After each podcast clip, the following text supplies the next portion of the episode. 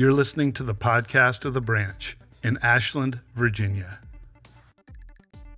We live in a fast paced, busy world where we can all seem to barely make eye contact with one another, let alone actually see each other, talk to each other, and try to understand the things that we're all facing.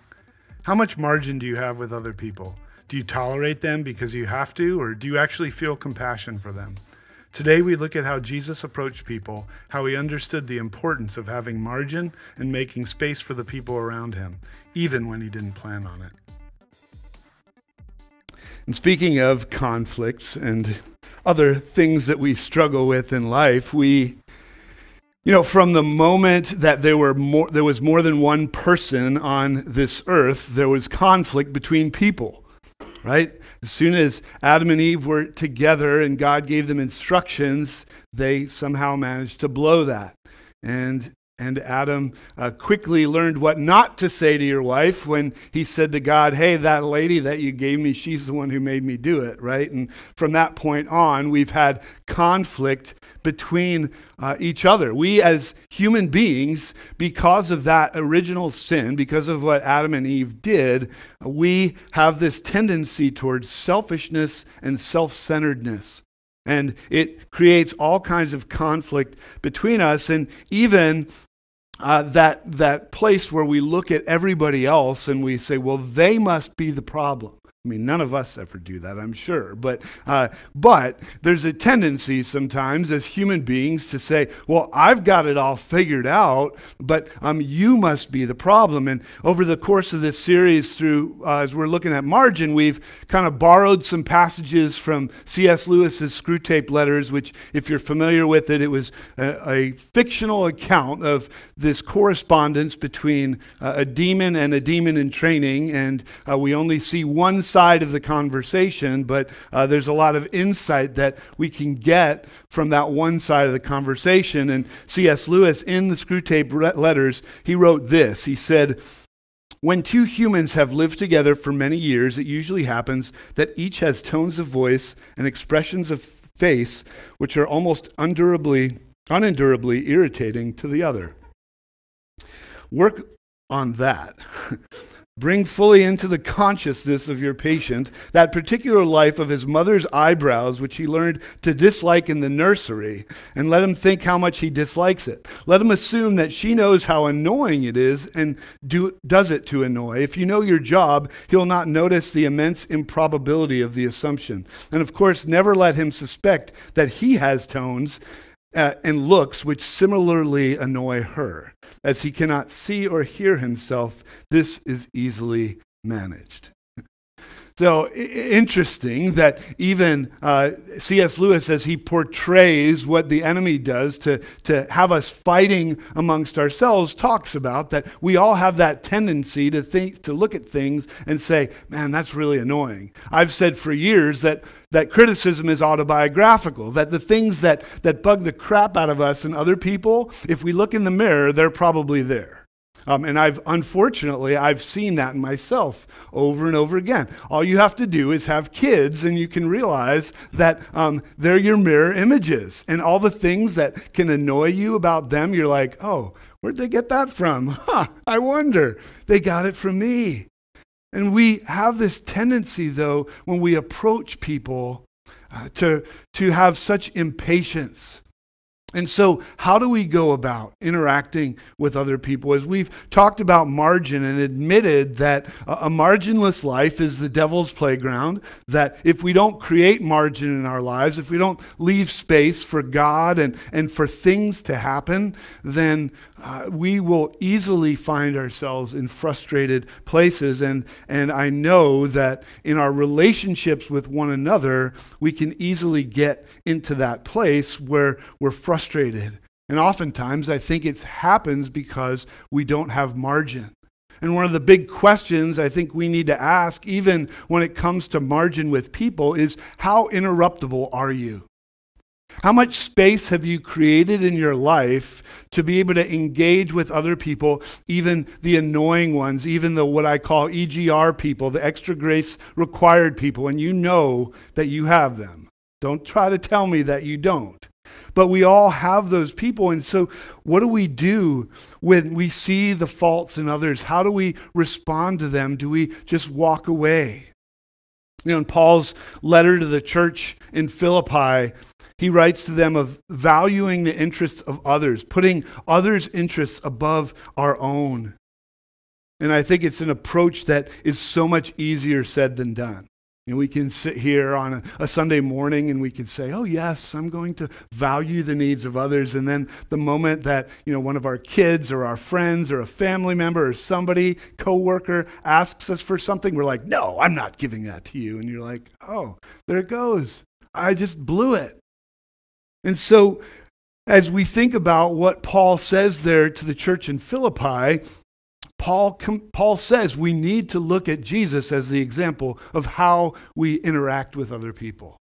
And what was Jesus' approach towards other people? Was Jesus interruptible in his life? Did he create margin in his life so that he could deal with other people? And so this week, while I was away in Colorado, I decided that I was going to just start reading because I'm like, this is an interesting idea to me to think how did Jesus interact with people? Throughout Matthew, Mark, Luke, and John, the, the biblical accounts of Jesus' life here on earth, we see uh, all these different accounts of, of Jesus interacting with people. And I started in Matthew 1 and I started reading through, and it didn't take me past Matthew 9 before I finally saw this pattern that over and over again, Jesus was there, and it says, and they came to him.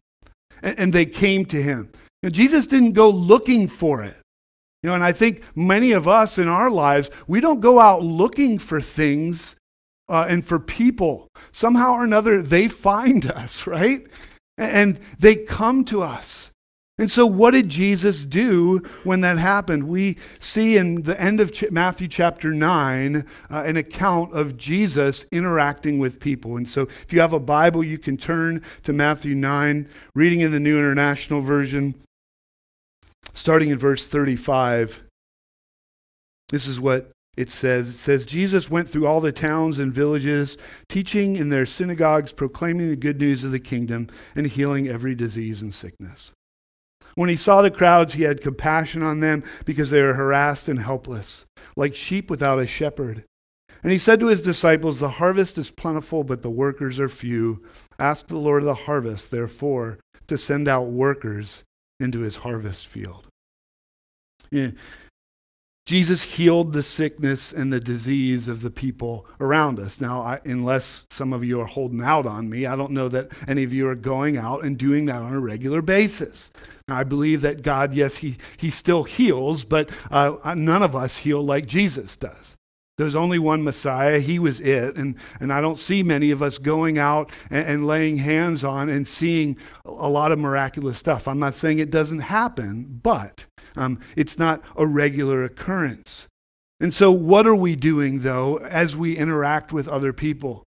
As we are in our neighborhoods and, and go to the stores and jobs and schools and other places where we are, how do we interact with other people? Are we paying attention to them? And the question to ask ourselves is are we stopping enough to notice the hurts and the aches of the people around us? You know, I, I will fully admit, and I have before, my own struggle in this. I, you know, some of you have called me out on my inability to be able to see people instead of tasks. That there are times, even on Sunday mornings, that I see what I have to get done, and people are just a distraction from that.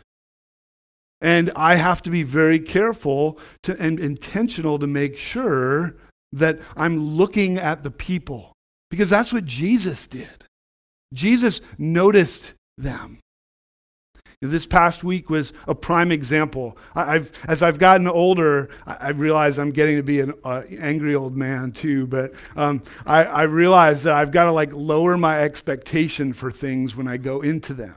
Because if I don't, then like everything's going to be a disappointment. But if you have low expectations, like you're going to win every time because like if they're low then it's like well i told you that's what was going to happen and if someone exceeds it then you're like hey this is a bonus right So I, I, went out to Colorado knowing that there'd be some people that I hadn't seen in a while. There's a couple people that I stay connected with who are throughout the country. Um, I was with other church planters who are part of our network of churches, our, our denomination and spent time with a few people in particular. And, and one of my friends, Michael, who, who I was with, as, as we started talking and, and I sat there and I listened, he started sharing about the last few years. In 2016, his brother passed away.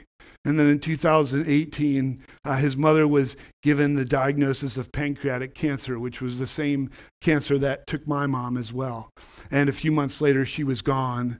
And then less than a year later, he lost his dad. And as we started talking, we realized that both of us lost our mothers at the same age.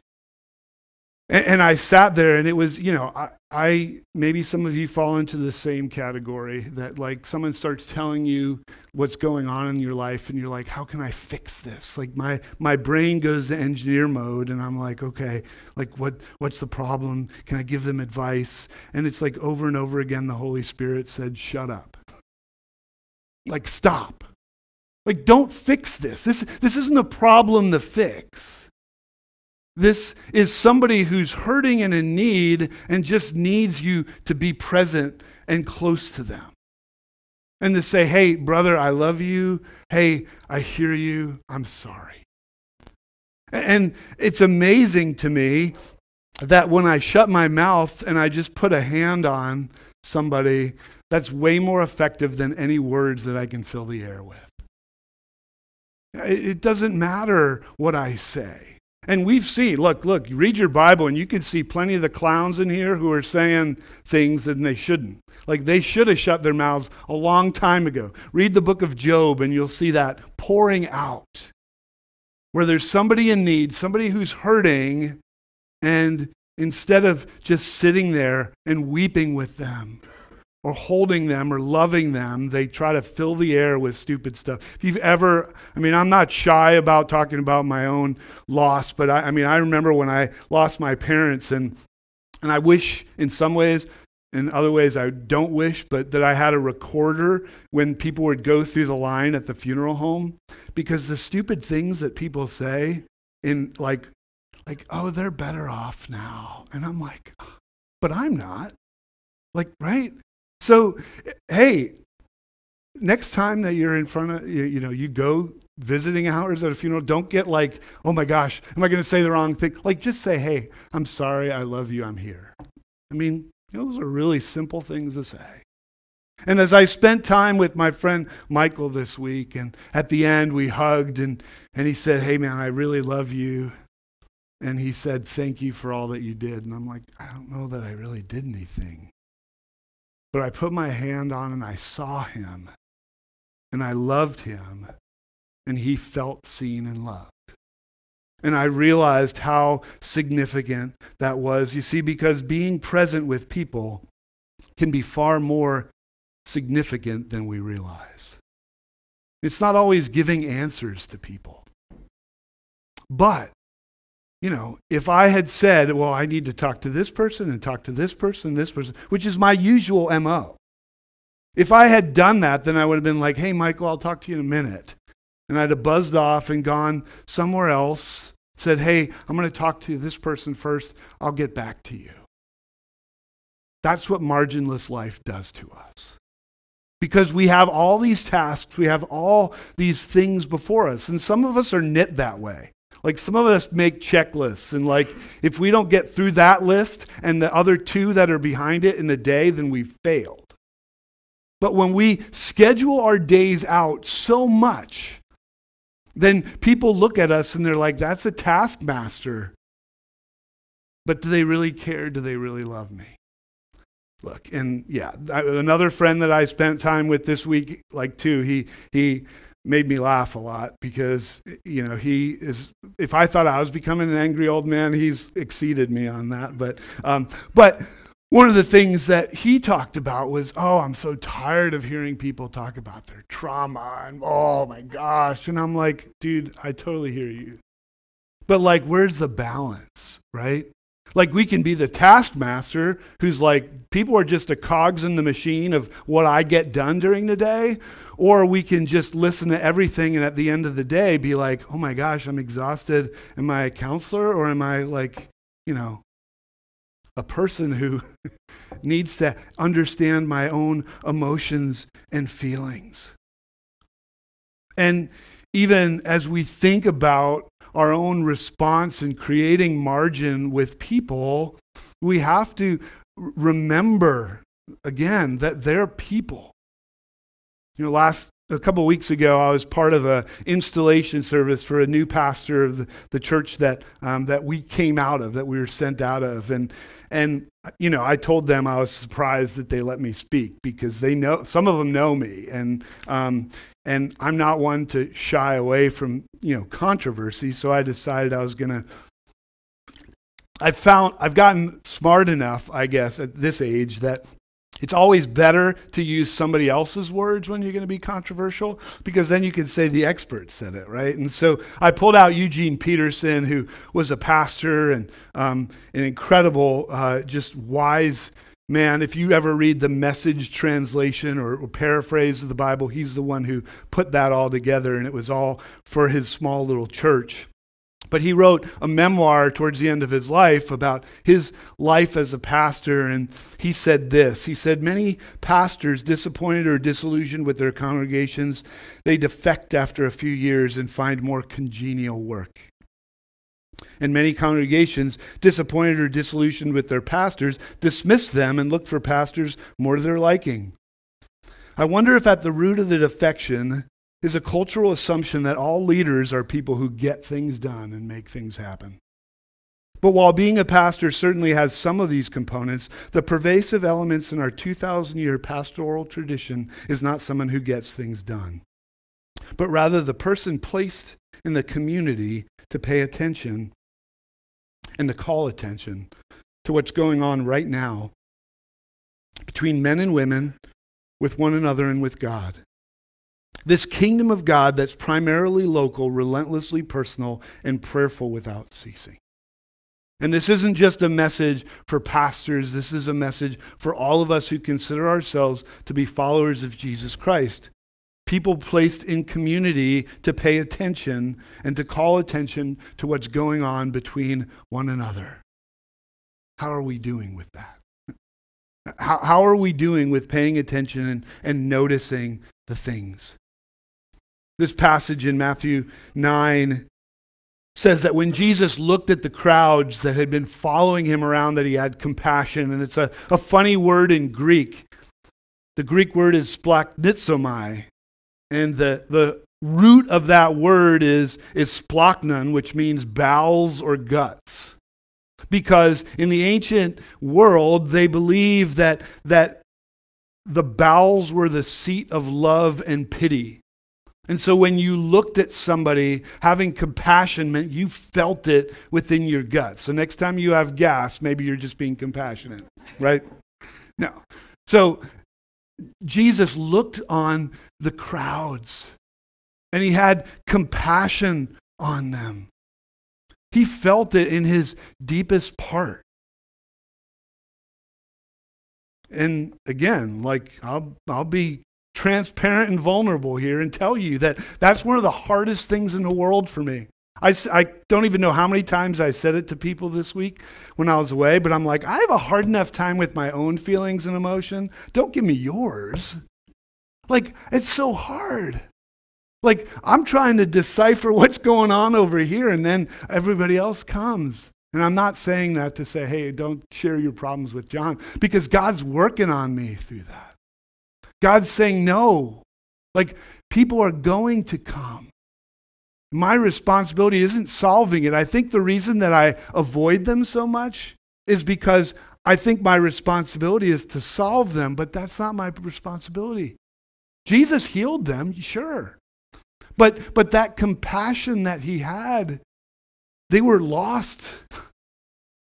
And the thing about what Jesus does is that he looks at them, he feels compassion for them, but he also has an answer for the thing that's aching and missing deep inside them. He's going around, as the passage says, that he's going through, he's teaching about the good news of the kingdom, and he's healing every sickness within them. And Jesus tells his disciples, I love the fact that Jesus uses every opportunity to speak into the disciples' lives and say, Hey, I've got a lesson for you here.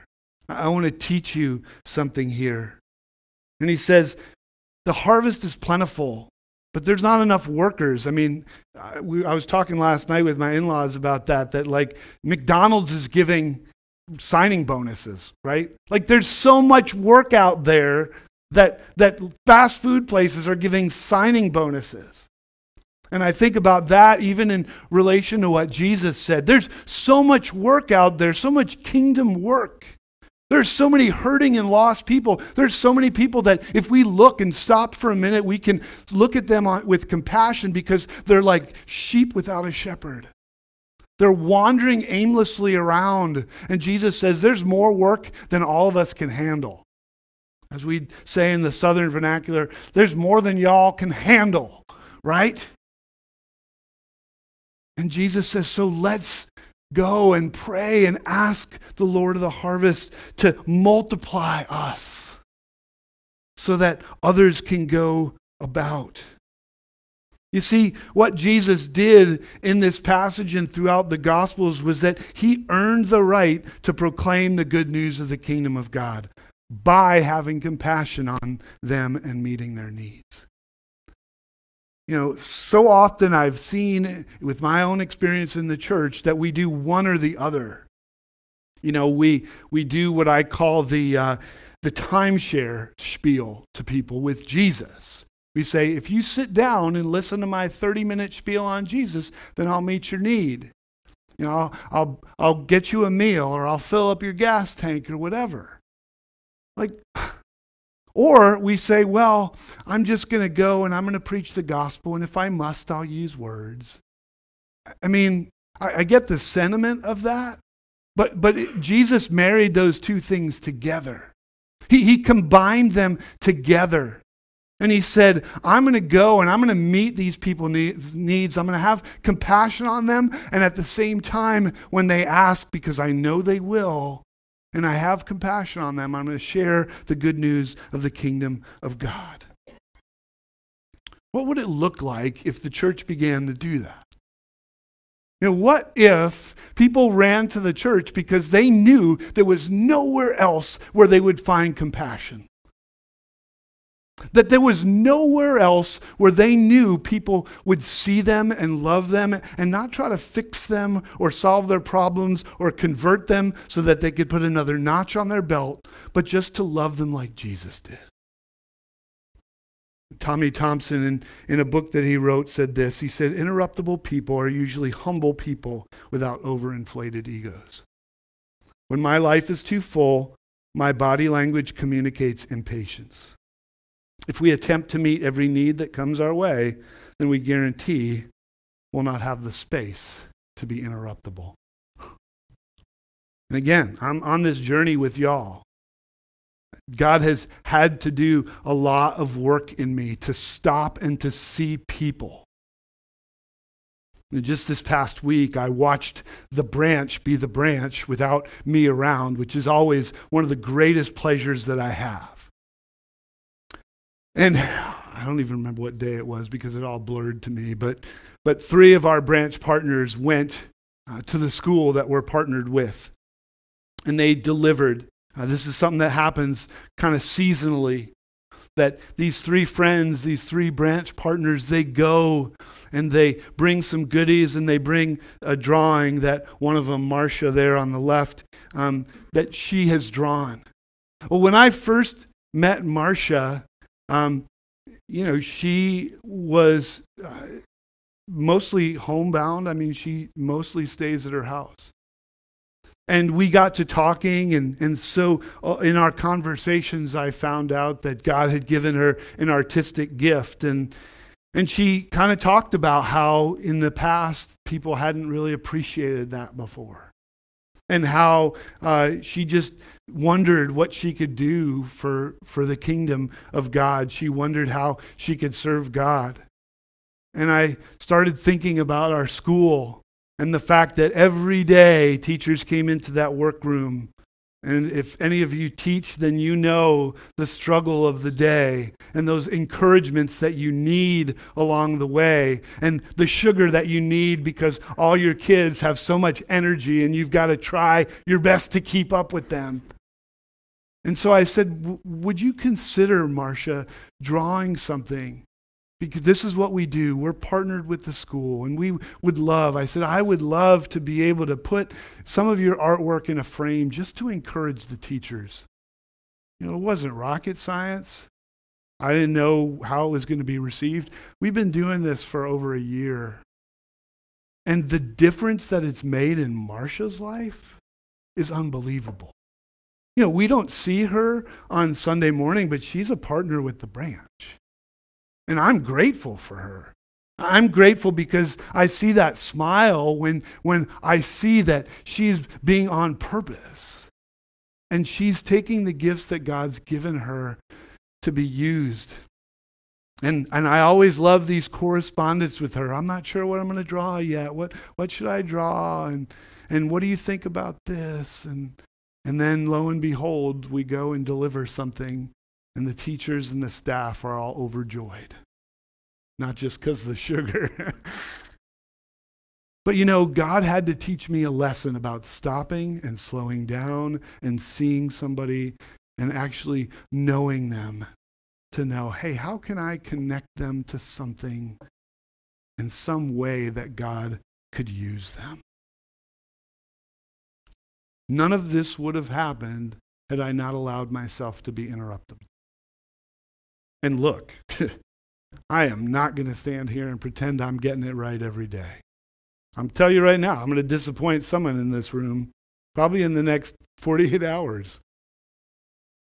So I'm not telling you to say, hey, look at me, I'm an example of wonder and amazement. I'm saying, hey, if God can use a screw up like me and help me pay attention once in a while, I've got confidence in you too. That He can use all of us to see people as they are, not as problems to be solved or machines in the cog and, and wheels of our own creation and mechanism, but as people that are created in the image of God that need to be seen and loved. But we can only do that when we make ourselves interruptible, when we create space in our lives so that people can interrupt us yeah, we're going to have to pray for discernment in that. We have to know there's limitations to that because some of us could go overboard. Some of us don't have the self discipline to know when to say when, yes, but are we taking steps towards making our lives lives of margin so that we are interruptible people? And so, what do we do with that? Again, these questions that we ask, they're not questions that shut us down. They're not questions that are meant to frustrate us either. They're questions that hopefully, if we really wrestle with them and explore them, God, through the Holy Spirit, will begin to do a work in us. So ask yourself these questions, not so that you can feel guilty and say, well, I'm not, I'm totally not nailing this one, but so that God can say, okay, what are the beginning processes by which God, you can begin to change me. And so ask yourself, how interruptible are you? How interruptible am I? You know, is my schedule so, you know, one thing, moving from one thing to the other, from like 8 to 6 o'clock every day, so that there's no space for anything? Or are we leaving margin in our schedule? Are you allowing yourself to be interrupted? And how, second question is, how are you about being present with people? Again, I, I, this is another thing that God's had to convict me on. Like, I can be physically present with somebody, but like mentally in another world where I'm not hearing what's going on. I'm not seeing, I'm not listening. So ask yourself that too. How am I doing? Like, I can be physically present with my kids, but, you know, reading emails or, or whatever. How are we doing with that? And then finally, how compassionate are you? Look, I, maybe some of you feel like feel what I'm saying about like I've got enough dealing with my own emotions. I don't want yours either. But uh, like God's called us into this, and what's even greater is that not only did God call us into this, but He came into it. That's the incarnation. That's Jesus putting on flesh, living among us so that he could experience all that yucky, nasty stuff that we experience. I'm sure he would have rather done it another way. And yet, Jesus entered into our pain. He entered into the brokenness of this world, not just to enter into it, but, but to fix it, to be the solution, to be the one who uh, made us whole again. And that's the message of the kingdom, the message that we get to share with other people. How interruptible are you? Are you so consumed with the tasks at hand that you forget to look at those around you, seeing their needs and being present with them? Jesus calls his people, the church, to represent him by meeting needs and bringing the message of the kingdom of God to those around us. It isn't rocket science, but we somehow manage to miss it and miss those people as we're consumed by tasks and busyness. Take time this week to pay attention to the people around you. Sometimes all they need is to be seen, heard, and to know that someone actually cares for them. Do your best to be Jesus to them and allow yourself to be interruptible. Thanks for listening to our podcast. If you have any questions or comments, please email us at thebranchashland at gmail.com. If you like what you heard, please subscribe, give us a review, and share with your friends and family. Thanks for listening. See you next time.